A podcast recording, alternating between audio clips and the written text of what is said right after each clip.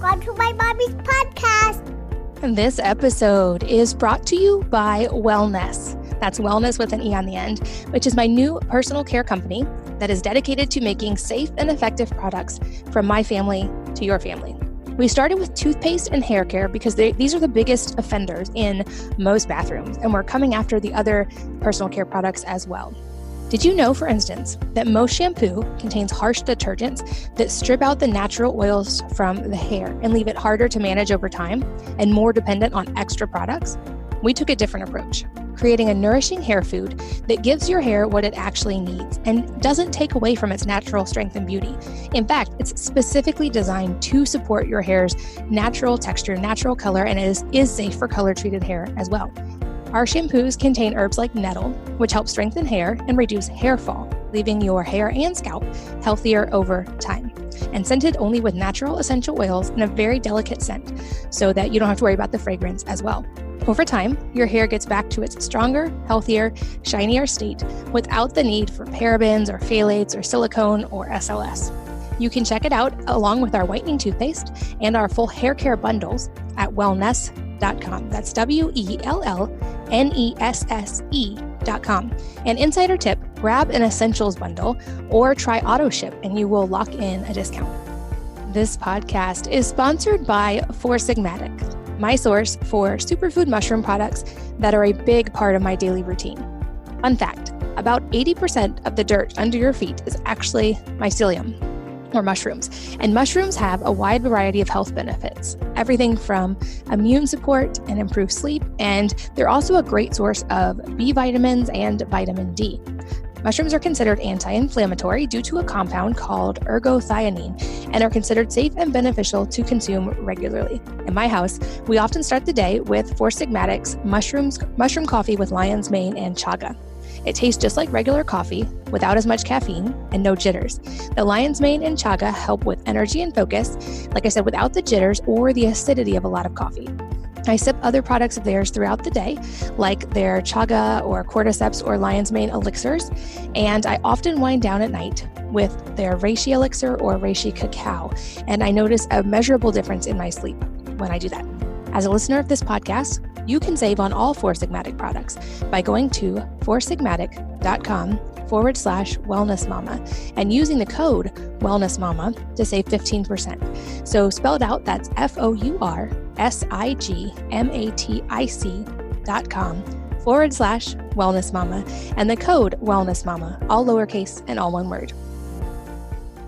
Hello, and welcome to the Wellness Mama podcast. I'm Katie from wellnessmama.com, and this episode is with someone I have known and been friends with for a long time who is doing incredible work in trying to change the future of health for our kids and the food culture in our country, especially in schools. I'm here with Dr. Mark Hyman, who is a practicing family physician and also an internationally recognized leader, speaker, educator, and advocate in the field of functional medicine. He is the founder and the director of the Ultra Wellness Center, the head of strategy and innovation at the Cleveland Clinic for Functional Medicine, a 13 times New York Times bestselling author, and all of his books will be linked in the show notes, and board president for clinical affairs for the Institute for Functional Medicine.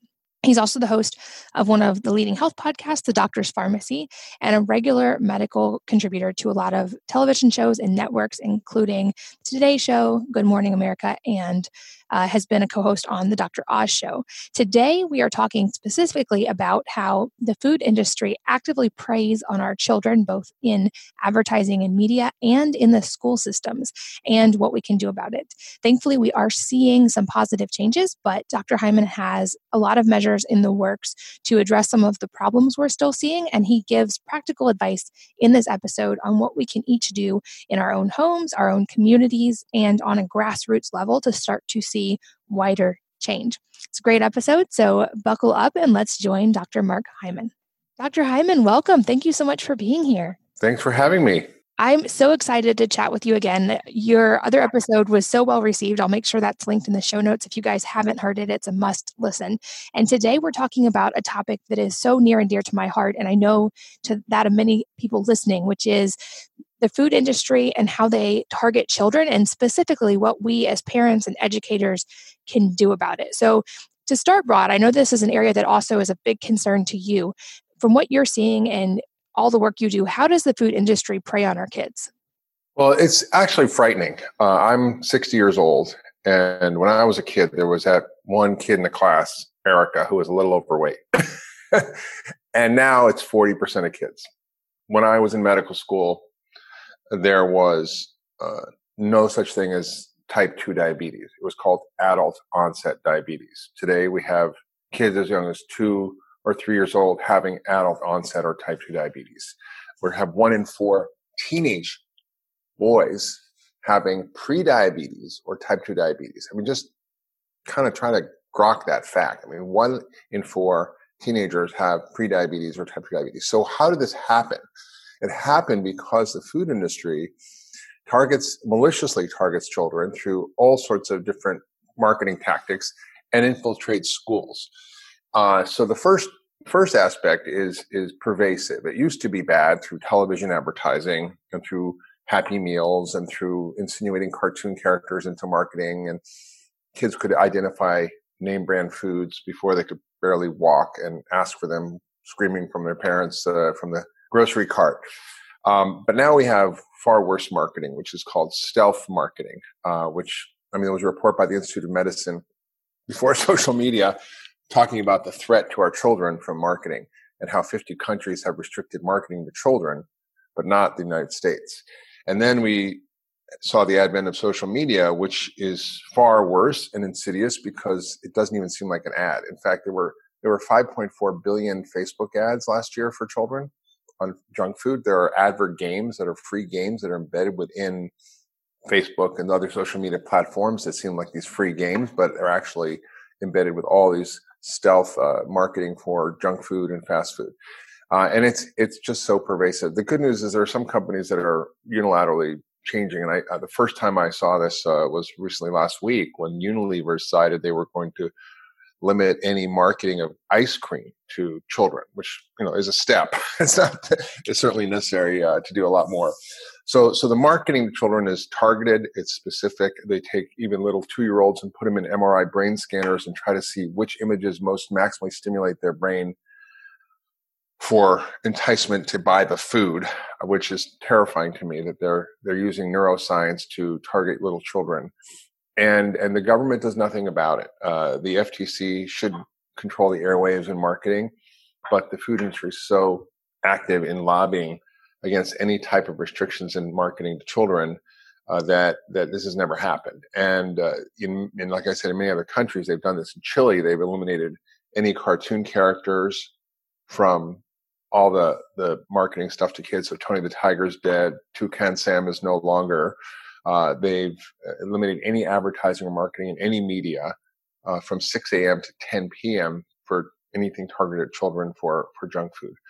Uh, and they've put in warning labels on the front of boxes. So on your frosted flakes, there's warning labels on the front of the box, so kids will see it and everybody knows. So there are countries that are doing this but but they they deliberately prey on kids. They spend literally billions and billions and billions of dollars. Uh, the, every average kid sees up to ten thousand ads uh, on television. Uh, although now it's on social media, and then there's all this embedded stuff, like on American Idol. You'll see them drinking these large things of Coca-Cola. I can guarantee you, it's probably water in those, but they they pay for placement at sports events. They're having athletes where their idols drink things that they would never actually drink because it would inhibit their performance, like LeBron drinking Sprite. So we, we see this is pervasive in our culture. And, and the, the school thing I can talk about too, but I thought I'd take a breath. yeah, I, that makes so much sense. And definitely I've noticed that with TV ads and then now with social media. And that's something I limit with my kids. And I think you're right. Other countries are much more aware of this, and some parents are really aware of this now and making an effort in their own homes and on the screens their kids are exposed to. And I think you're right. The school thing is even more insidious and hard to believe. I think a lot of parents, especially, have trouble believing that there could be any kind of actual like lobbying or anything going on in our schools and that there it could be any kind of ill intent there. But when we look at school meals objectively, what are we finding as far as what kids are actually eating in schools? Well, 50% of schools have name brand fast food restaurant, uh, restaurant foods in the cafeteria. So, for example, it's McDonald's Monday, Taco Bell Tuesday, Wendy's Wednesday, and then 80% of contracts with soda companies. Uh, and there's advertisement placements in bathroom stalls and gymnasiums and chairs. I mean, they literally in kindergarten, they have little Coca-Cola red chairs. Uh, and they basically like to get their customers, hook them early and keep them for life. And they are very good at it and they're very successful at it. And that's why there's been real attempt to try to limit this in schools, although the schools have no real budgets. So they depend on these payments from big food companies. So, for example, Domino's Pizza, basically uh, based on these new guidelines for the school lunch, decided they were going to create this smart slice pizza, which is just a little bit dumbed down pizza with a little less fat and a few vegetables on it. And it's like a healthy pizza. And they gave $8 million to schools in, I think, Texas to, to do this. Uh, and it's kind of a joke. Uh, even, you know, it's crossing both lines, Democrat and Republican. The former presidential candidate, Amy Klobuchar, uh, is from Minnesota, and in that state, Swanson's is the biggest uh, pizza school manufacturer. So any kind of school lunch pizza comes from Swanson for the most part, which is in Minnesota, and that's why she lobbied to get pizza to be considered a vegetable. Uh, which is ridiculous, but because tomato sauce is on the pizza, it's considered a vegetable. Uh, and and that's why you see you know the potato lobby lobbying for French fries being a vegetable. So the two most abundant foods eaten in terms of vegetables in this country are French fries and and ketchup. or tomato sauce and pizza. So the schools are are really hampered by the inability to get their budgets met without the big food companies. So it's a little bit on the government.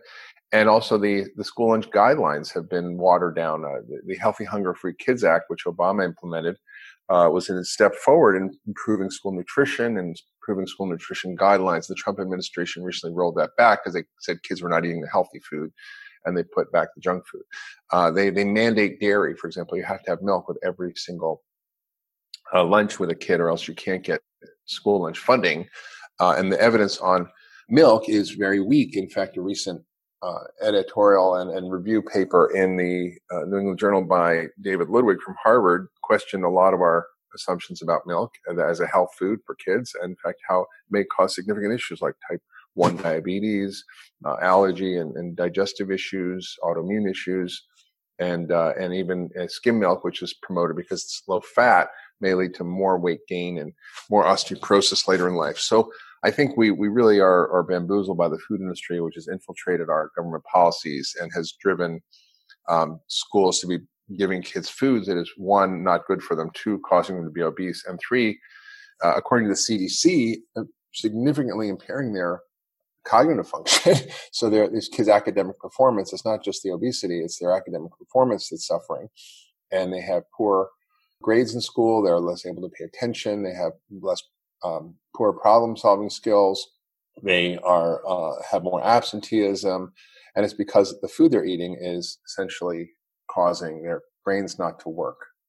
Wow, that's really unbelievable. And for me, part of the reason I got into this health and wellness world to begin with was reading when my first son was born that for the first time in two centuries, his generation was going to have a shorter life expectancy than their parents. And the article I read talked about the rise of cancer and heart disease and diabetes, but when I look at these statistics, it doesn't even make mathematical sense that we're seeing such a rapid rise in all of these conditions across the board in one generation. And I know you've written about this and talked about this, but we're even seeing fatty liver disease in children, from what I understand, which is completely unheard of. Can you explain what fatty liver disease is and why it's so absurd that we're seeing this in kids? Yeah, I think, you know, fatty liver is something that was not that even common in America in general, um, except if you were an alcoholic. Uh, when I was in medical school, that's what we saw. And then there's this rise of, of fatty liver throughout the country where 90 million Americans have this condition called fatty liver, which is sort of like foie gras in your liver. and essentially it's because we eat a lot of starch and carbohydrates. How do they get ducks to have fatty liver? They give them lots of corn and they force feed them starch. And that's what we've done in this country. So sugar, particularly high fructose corn syrup, because fructose is a bigger driver of fatty liver causes uh, this phenomenon in the liver where it accumulates fat. So we think fat comes from fat. It doesn't. Fat in your body comes from sugar and starch that you eat. And so these kids drinking soda, the average kid has 34 teaspoons of sugar a day. That's a lot of sugar. And, you know, one, one, uh, 15 ounce soda has I'm sorry, 20 ounce soda has 15 teaspoons of sugar. So it's like two 20 ounce sodas a day plus. And I think that is driving this phenomena called fatty liver, which causes inflammation in the body, increases for heart disease, diabetes, and inflammation. In fact, uh, there are kids as, that are teenagers that are on transplant lists, liver transplant lists, because they're drinking soda, and that is terrifying. Particularly, uh, Hispanic community is much more susceptible to fatty liver because of their genetics, and it's just a, a rampant problem that is threatening the future of our of our nation and future generations. Yeah, that is really scary and somewhat un- unbelievable. So, as parents, you mentioned that there are very few restrictions on what goes into schools and even in the marketing in the US. And eh, I can see the huge problem with funding and schools needing funding, obviously, to operate. So, what can we as parents do, both individually to help our own kids and in the school system and in our communities as a whole, to start to try to reverse this problem? Well, you know, the first thing is, you know, make your home a safe zone. You know, just make your home a safe zone. Most of us are are able to control what's in our home. And if your kid gets into trouble outside, well, at least it's less. So teach your kids how to cook. Buy real whole food in your home. Have fun with them in the kitchen. Make it a party. Uh, and kids love it. I started cooking with my kids as young as you know a year old, and they would make a big mess, and and yet they loved it. Now my son's a chef, my daughter cooks food, and I think they they learn about nutrition at home. Family dinners are so key having family dinners where you cook and eat real whole food at home. And it doesn't have to be fancy. It doesn't have to take a long time. It doesn't have to be expensive. And it's really doable. I worked full time. I was a single parent and I did cook real food at home. And, and there were simple ways to do it. I've written, you know, a bunch of cookbooks and, and there's just a lot of ways to make it really easy, fun, and simple. So that's the first thing. And teach your kids. Here's what, here's how to read labels. Here's what these ingredients are. Here's why you shouldn't have trans fat. Here's why you shouldn't have foods with high fructose corn syrup. Let's go on a treasure hunt and see what the labels show. So there's a lot of fun ways to do that. And the next thing you can do is to you know work with your local schools and there's great examples of how parents have done this across the country there's groups like conscious kitchen that implement uh, healthier school lunches in schools and help work with schools and school systems there's a group in boston called my way cafe which has really been an amazing model where they've taken schools that have deep fryers and microwaves, which is most of the kitchens in America and schools aren't really kitchens. They're basically reheating or deep frying factories where they take food that's made in another factory and reheat it or deep fry it as opposed to cooking real food. And she showed how by putting kitchens in schools, you could uh, get delicious meals made that were designed by top chefs that kids would love and eat within the school budget for school lunches and within the school nutrition guidelines and able to do it in a way that is reproducible. Uh, and so these kids eat better food, they do better in terms of academic performance, they're happier, there's less destructive behavior, and this is now being scaled up across Boston and all the city schools. And she wants to do this throughout the country. So there's lots of ways you can do that. But I think I think for you as a parent, the most important thing to do is is be educated yourself, teach your kids at home, start early, and don't get them hooked on junk. Uh, I saw this incredible little uh, uh, video uh, that was going around social media of a baby eating ice cream for the first time, and the baby had a bite of ice cream and you could see the eyes literally bug out of its head. And then it literally reached over and grabbed the ice cream and shoved it in its face. And I think the, the model, the image of that is very much like an addiction model where these, these kids literally get addicted to these foods. They're designed to be addictive. Uh, they want more and more of them. They get hungrier and hungrier. And it's, it's really a, a tragedy because we, we've, we've created a generation of kids who don't know how to cook, who can't identify vegetables, who are addicted to junk food and soda and are, are threatening their life expectancy. I mean, if a kid's overweight, their life expectancy is 13 years less. I mean, that is horrible.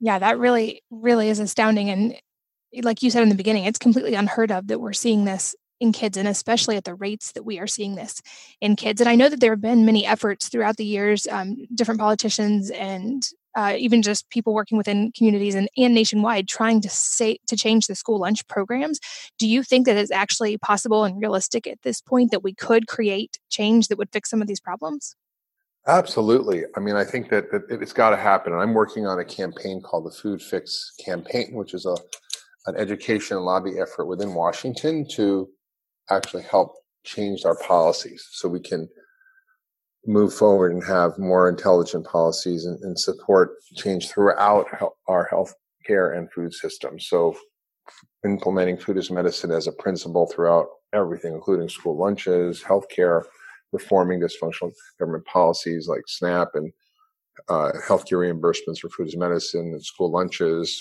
food stamps, and then of course supporting regenerative agriculture. So we're we're really focused on a bigger strategy and a bigger campaign to help change the food system, and and I think it, it has to happen, and it's happening around the country. Schools, uh, you know. Um, are often controlled by local or state governments, and they they actually have a lot of autonomy in doing this. So I, I think that there's models where this has been done, and I think they just need to be scaled up.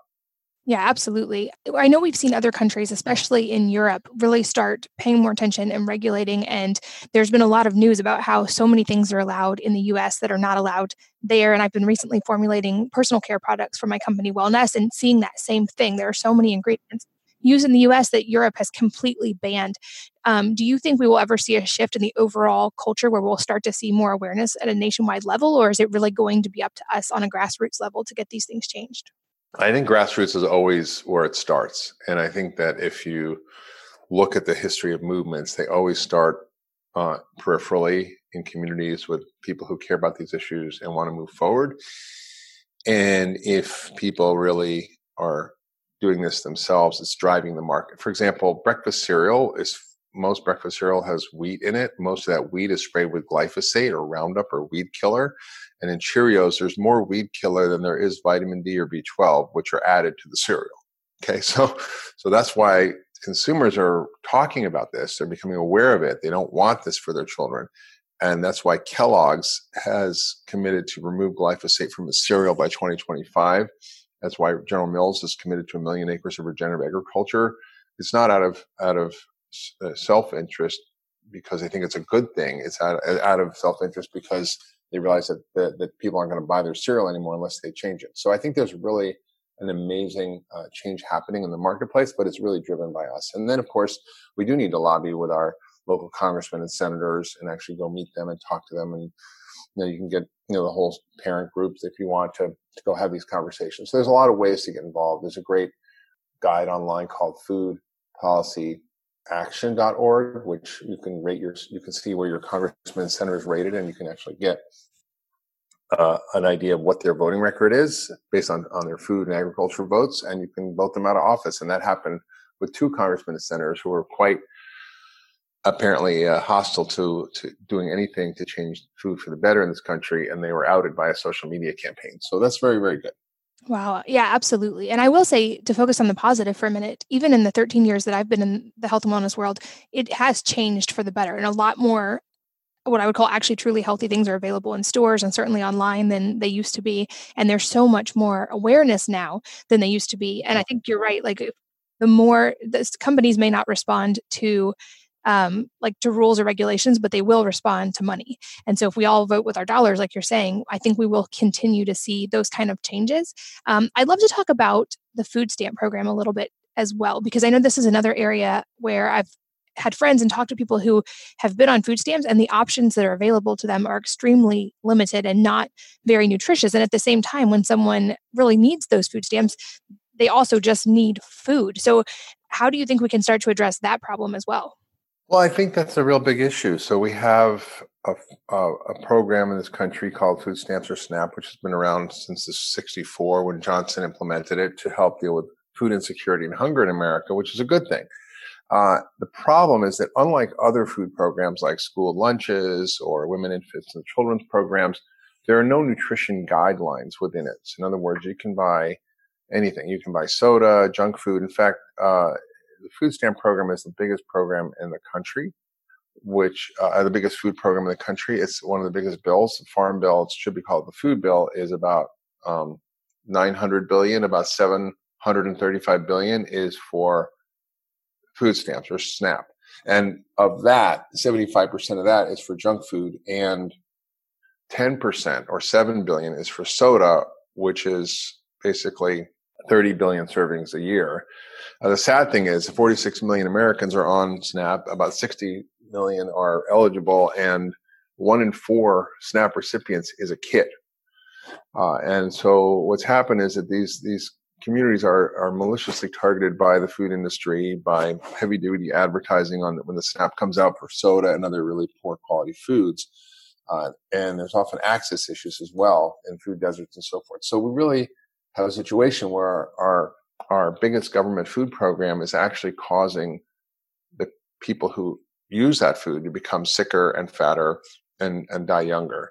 And, and I think that, that really is a, is, is a shame. And I think there's a lot of groups that oppose changes to SNAP. Uh, for example, Feeding America and others, which are good intentioned in terms of addressing hunger, but they're not recognizing the harmful effects of the food on on these populations. And they actually are funded by the food industry. So on the board of these social groups called Feeding America and others, there are, big big food and big ag companies wanting to preserve the status quo and not change the SNAP program to improve the quality of nutrition in there, which is really uh, unfortunate and terrifying.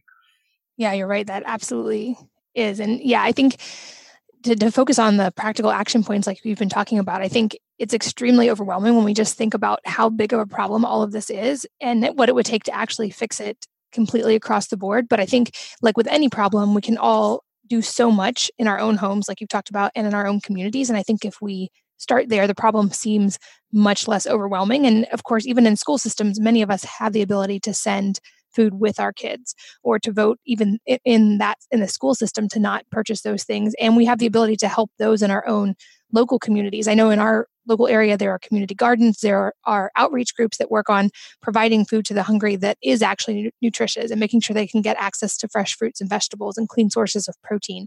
And i think things like that are a great a great first step.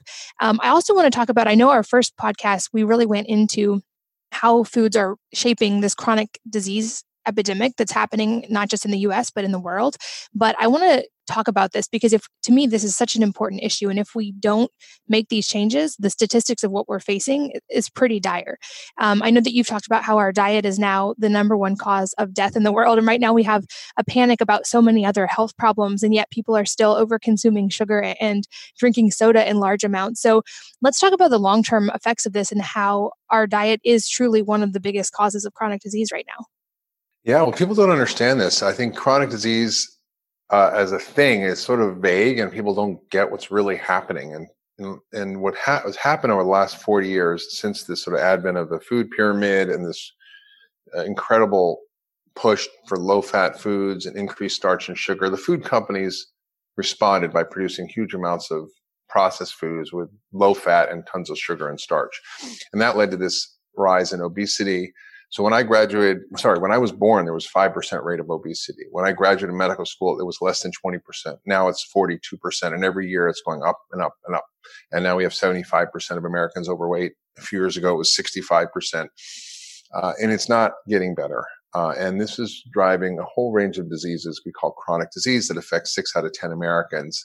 And four out of 10 have two or more of these, whether it's heart disease, diabetes, high blood pressure, cancer, dementia, depression. These are all diseases that are caused in part by food. In fact, the uh, Global Burden of Disease study, which was a big study done in Europe, looking at the role of food in health, found that that ultra processed food, which is essentially made from soy, wheat, and corn ingredients that are turned into lots of different size, shapes, and colors of processed food, which is the raw materials for almost all processed food, that people who consume those, uh, it leads to 11 million deaths a year. Now, I think that's an underestimate. That's like a Holocaust every year from not eating enough good food and too much bad food. And uh, it's a totally preventable thing. So imagine if there was 11 million people dying a year from coronavirus. We've got like three, you know, 3,000 people have died, which is terrible, but it's it's nowhere near the 2,300 people that die every day in America every day from preventable heart disease alone.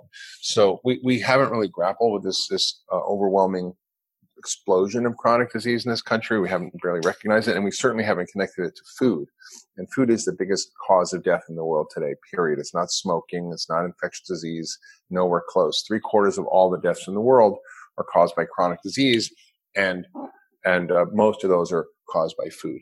So I, I think it's really important for us to sort of take a step back and and look at what we're doing and look at the food, how we're growing food, what we're growing, and actually what's going on. So I think that's really really uh, important for people to understand. And I think if we we face this head on, we can start to change our policies to produce better food on the farms. That's better for the environment. That's better for the climate. That creates better food for humans, more profitable for farmers, and actually starts to move the, the chain of, of, of, of what we're eating in a, in a positive direction. Yeah, absolutely. And I think it really is important to look at those numbers. That still always blows my mind when I hear numbers like 2,300 people a day just from heart disease. And I think there's so much kind of confusing confusing information in this as well. And I'd love to just, from your perspective as a doctor and someone who works in the trenches every day with this, get some general rules that we can use in our families in our own food decisions of what constitutes like you said good food versus bad food because some of them like processed food sugar those are relatively obvious but there's so much information right now people saying we should all be plant-based for the sake of our hearts for instance or um, things like that. So what are your general kind of food guidelines that you personally follow and that you would give to your patients? Yeah, that's great. Well, I, I uh, you know, I think I've been doing this for a long time and studying nutrition for 40 years, and I've seen all the trends come and go whether it's low fat, low carb, high fat, low fat, keto, paleo, vegan, vegetarian. I was a vegetarian for 10 years. And I think that it's super confusing for people, which is why I wrote a book called Food, What the Heck Should I Eat? Uh, and another book called Food, What the Heck Should I Cook to help people learn what to cook. And these books lay out the science of what we know. And it's really quite simple. You know, the, the, the truth is that most people who are trying to seek towards healthier diets, whether you're paleo or vegan or keto, you actually have way more in common with each other than you do with the traditional standard American diet, which is 60% ultra processed food. So that's just the beginning. Uh, the principles are quite simple. It's eat whole foods. So if you can recognize it, know where it came from, and it's basically what uh, your great grandmother would have probably eaten, that's a good start, right? That's the first thing. So eat whole foods. And then second is eat a lot of plant foods. We call it a plant rich diet. It doesn't have to be all plant based, but it should contain probably 70, 80% plants. Lots of non-starchy veggies, a uh, little bit of fruits, lots of good fats, avocados, olive oil, nuts and seeds. Lots of the nuts and seeds, which are helpful. Make sure you, if you're eating beans, uh, you know, and you're overweight, eat the low starchy beans like lentils, for example, or lupini beans. Uh, if you're going to eat grains, stick with whole grains, not, not refined grains or flour. So you can say, well, I'm having whole wheat flour. That's terrible. I would not do that. It's just like sugar in your body. So if you want to eat wheat berries, fine. uh, but uh, try other kinds of grains like black rice and buckwheat and quinoa and things that may have more protein and more nutrition. Uh, if you're going to eat animal protein, make sure it's raised in a regenerative or sustainable way, organic way that is not causing harm to the environment or climate. That's um, not using antibiotics and hormones and pesticides actually is creating benefit to the environment and climate through using methods that actually build soil uh, called regenerative agriculture. Uh, and uh, and I think those are really simple principles. So I think uh, you know, and then the last one's obviously stay away from things that aren't food, right? Pesticides, herbicides, antibiotics, food additives, hormones, GMO foods. I think that's something that people don't want to willfully eat. Nobody's suggesting we should have more of those. Nobody said, well, you should add a little pesticides to your salad. That's a good plan. No, we should not be eating anything with that in it if we can. Uh, starch and sugar are pretty harmful. I think people should really stay away from that as much as possible. And I mean that, I mean refined flour and refined sugars of all kinds. So I think that's a, an important thing. They're, they can be considered as an occasional treat, but not as a staple. And then a lot of refined oils probably we should be, be not eating. So those are the basic principles. Dairy is a big question. I think if we're having dairy, we probably should have sheep or goat or try uh, to have more heirloom cow dairy, but it's very hard to find. And I think there's some real problems with the modernization of our dairy industry, the homogenization, pasteurization, the breeding of cows that creates more inflammatory issues within within their um, in their milk, which drives people into more inflammatory diseases. So I think we really, you know, just look have to look at what's really possible through just a more sensible approach to diet that's based on good science. Yeah, absolutely agree. And I think such an important point that you made is that if we focus on what we have in common instead of dividing ourselves amongst the little differences we disagree on, we would probably see change so much more quickly. Because even if it's vegan versus paleo, for instance, we all agree that factory farms are not a good thing. We all agree that overspraying and monocrops are not good things. And if we united around those things, we would actually probably be able to affect change much more quickly. And I see this in the mom world so much. And that's always my encouragement is at the end of the day, we all want to leave a better world for our kids. And so if we could focus on the 90% we agree on, we would get so much further than if we argue about the little things we don't agree on, whether it's how long to breastfeed or how you should discipline your children. We can make so many positive changes. Yeah. I mean, I, I basically jokingly came up with this concept called the Pegan diet, which is really about making a joke about paleo and vegan and saying they have far more in common with each other than they have uh, differences, right? They both agree that we should eat whole food. They both agree we should eat lots of vegetables. They both agree we should, you know, probably avoid dairy. They both agree we shouldn't be eating a lot of chemicals and additives and we should be eating good fats. And the only difference is where you get your protein from. Beans or grains or animal food. That's it. And everything else is pretty much the same. so it's far more in common with each other than they have everything else. And that's why I sort of jokingly came up with the, the Pegan uh, diet concept as a way of poking fun at it and, you know, just really, it's pretty funny. Yeah, I agree. And that's kind of a starting point I always mention as well is if you just need general rules, I think if we all just avoided the refined oils, sugar, and processed flours, that alone would probably do so much to reduce some of these trends that we're seeing.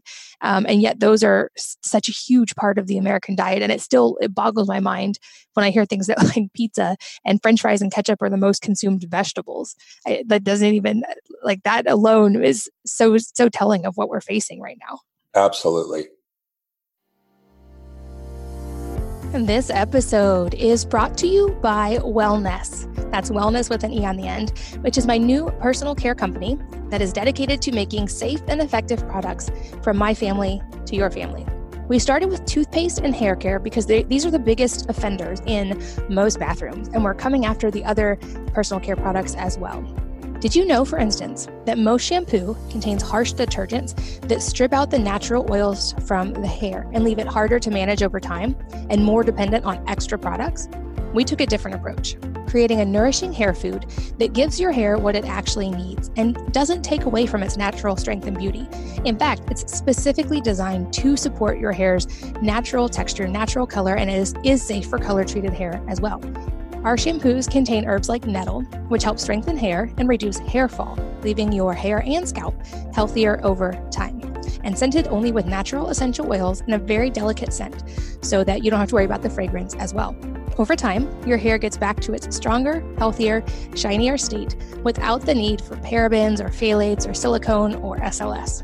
You can check it out along with our whitening toothpaste and our full hair care bundles at wellnesse.com. That's W E L L N-E-S-S-E dot com. An insider tip, grab an essentials bundle or try auto ship and you will lock in a discount. This podcast is sponsored by Four Sigmatic, my source for superfood mushroom products that are a big part of my daily routine. Fun fact, about 80% of the dirt under your feet is actually mycelium, or mushrooms. And mushrooms have a wide variety of health benefits, everything from immune support and improved sleep, and they're also a great source of B vitamins and vitamin D. Mushrooms are considered anti inflammatory due to a compound called ergothioneine and are considered safe and beneficial to consume regularly. In my house, we often start the day with Four Sigmatic's mushrooms, mushroom coffee with lion's mane and chaga. It tastes just like regular coffee without as much caffeine and no jitters. The lion's mane and chaga help with energy and focus, like I said, without the jitters or the acidity of a lot of coffee. I sip other products of theirs throughout the day, like their chaga or cordyceps or lion's mane elixirs, and I often wind down at night with their reishi elixir or reishi cacao, and I notice a measurable difference in my sleep when I do that.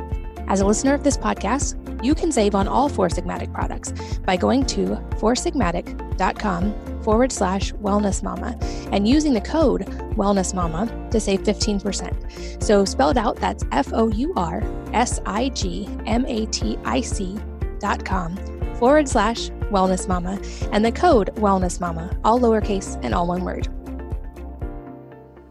To kind of move towards just community action steps and things. I know we've talked about things we can do in our own homes. Um, are there things parents can do that you've seen work to be involved at the school level or the community level that actually can lead to policy change as well?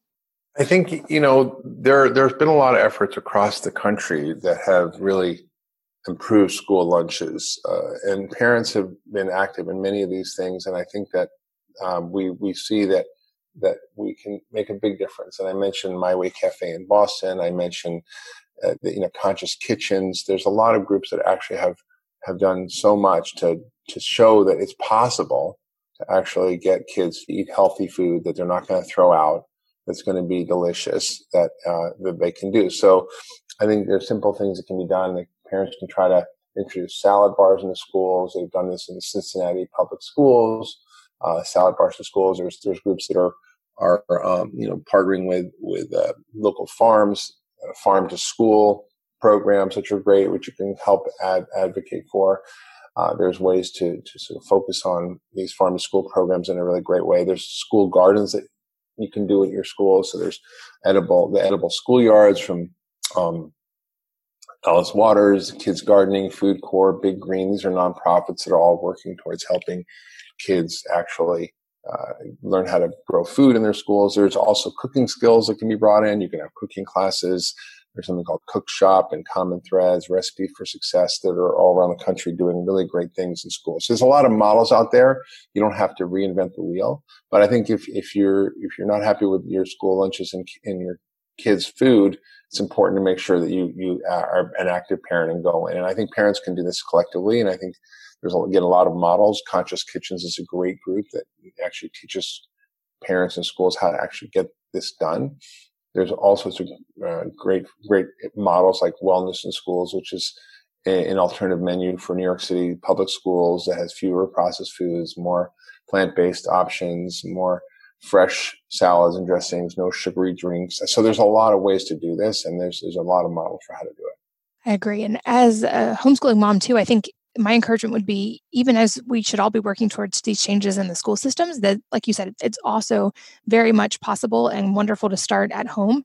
And i'm a big fan of especially this time of year, it's a great time to start everyone growing their own garden at home if they're able, uh, even if the school isn't willing to have a garden, or even if there isn't a community garden, because then our kids are getting to see firsthand where food comes from and start to understand that, which and also makes them so much more likely to eat those foods. Um, I'm a big fan of a course online called Kids Cook Real Food that walks kids through all of the basic cooking skills, but from a real food perspective. And I think that's something that parents can easily implement at home. And if we give our kids these skills, I see it in my kids every day, they can cook an entire meal on their own. And then they are so excited to eat it because they put in that time, they understand where their food came from. And it's of all the life skills we can teach our kids, that's such a valuable one. And one that so many people, like I went to college with so many people who didn't know how to cook at all.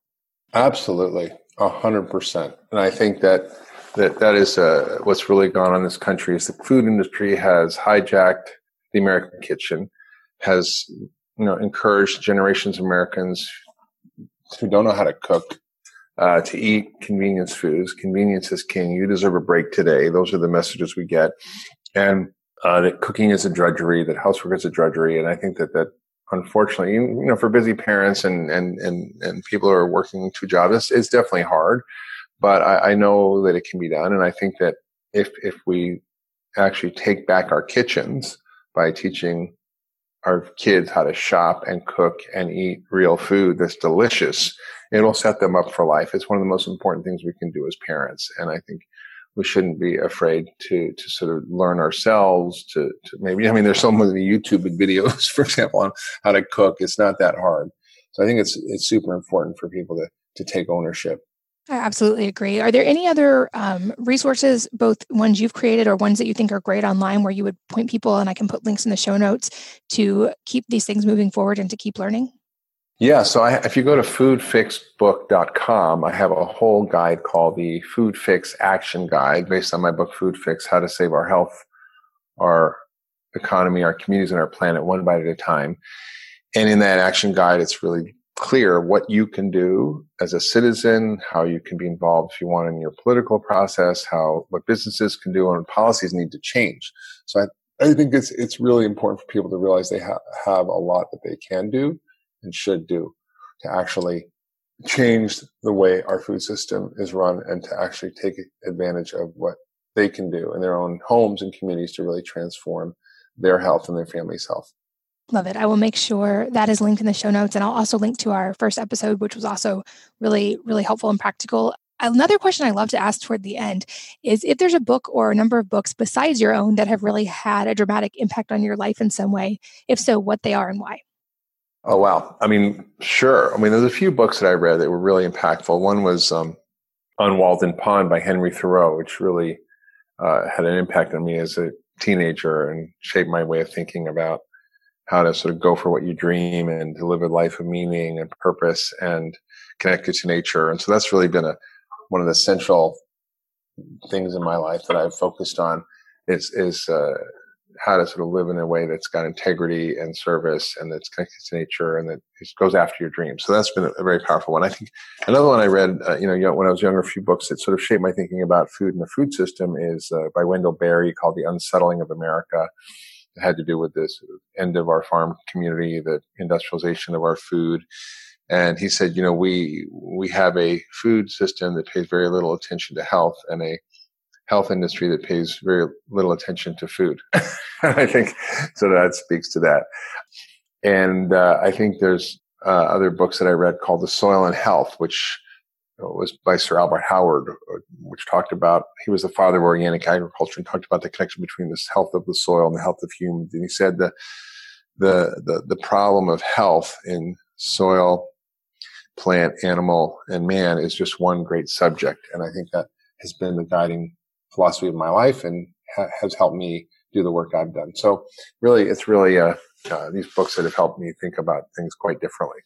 I love that. I'll make sure those are all linked. And I think that that quote is so important too about a healthcare system that doesn't care about food and a food system that doesn't care about health. And what I've realized in my own health journey is that the answer to that is each of us becoming our own biggest advocate for health, both in our own lives and in our communities. And that doctors, especially people like you who understand both sides of that, can be such an asset in that. But at the end of the day, we are each individually responsible for ourselves and for our family's health. And we should partner with doctors and professionals who are able to help us, but we're the ones making the, the daily choices day in and day out, like we talked about today with our kids' lunches and with what we're growing in our own yards and cooking in our own homes. And that to me, that's where the real change actually starts and the lasting change actually happens. And I know that you've said similar things from the doctor's perspective is that we do need to be active advocates as patients and not just expect to outsource this to our doctor, we have to take that personal responsibility and at home as well. Absolutely. I think I think we, we can't wait for the government to fix it, although we do need to make them fix it. you know, I think FDR said it very well. He said, you know, when someone came in and said, Could you please change this or do this? He says, Go out there and make me do it. Make it make it impossible for me not to do this because of the political pressure you're going to put on me through your voices, your votes, your actions, petitions, whatever you can do. I mean, there's a great example in my book, um, Food Fix, about a woman named Vani Hari, who's a mother and an activist and decided she was going to go after bad ingredients in food that nobody uh, was really going after. And so, for example, Kraft macaroni and cheese in Europe has no artificial dyes or chemicals, where in America, the same company makes the food with artificial dyes and chemicals.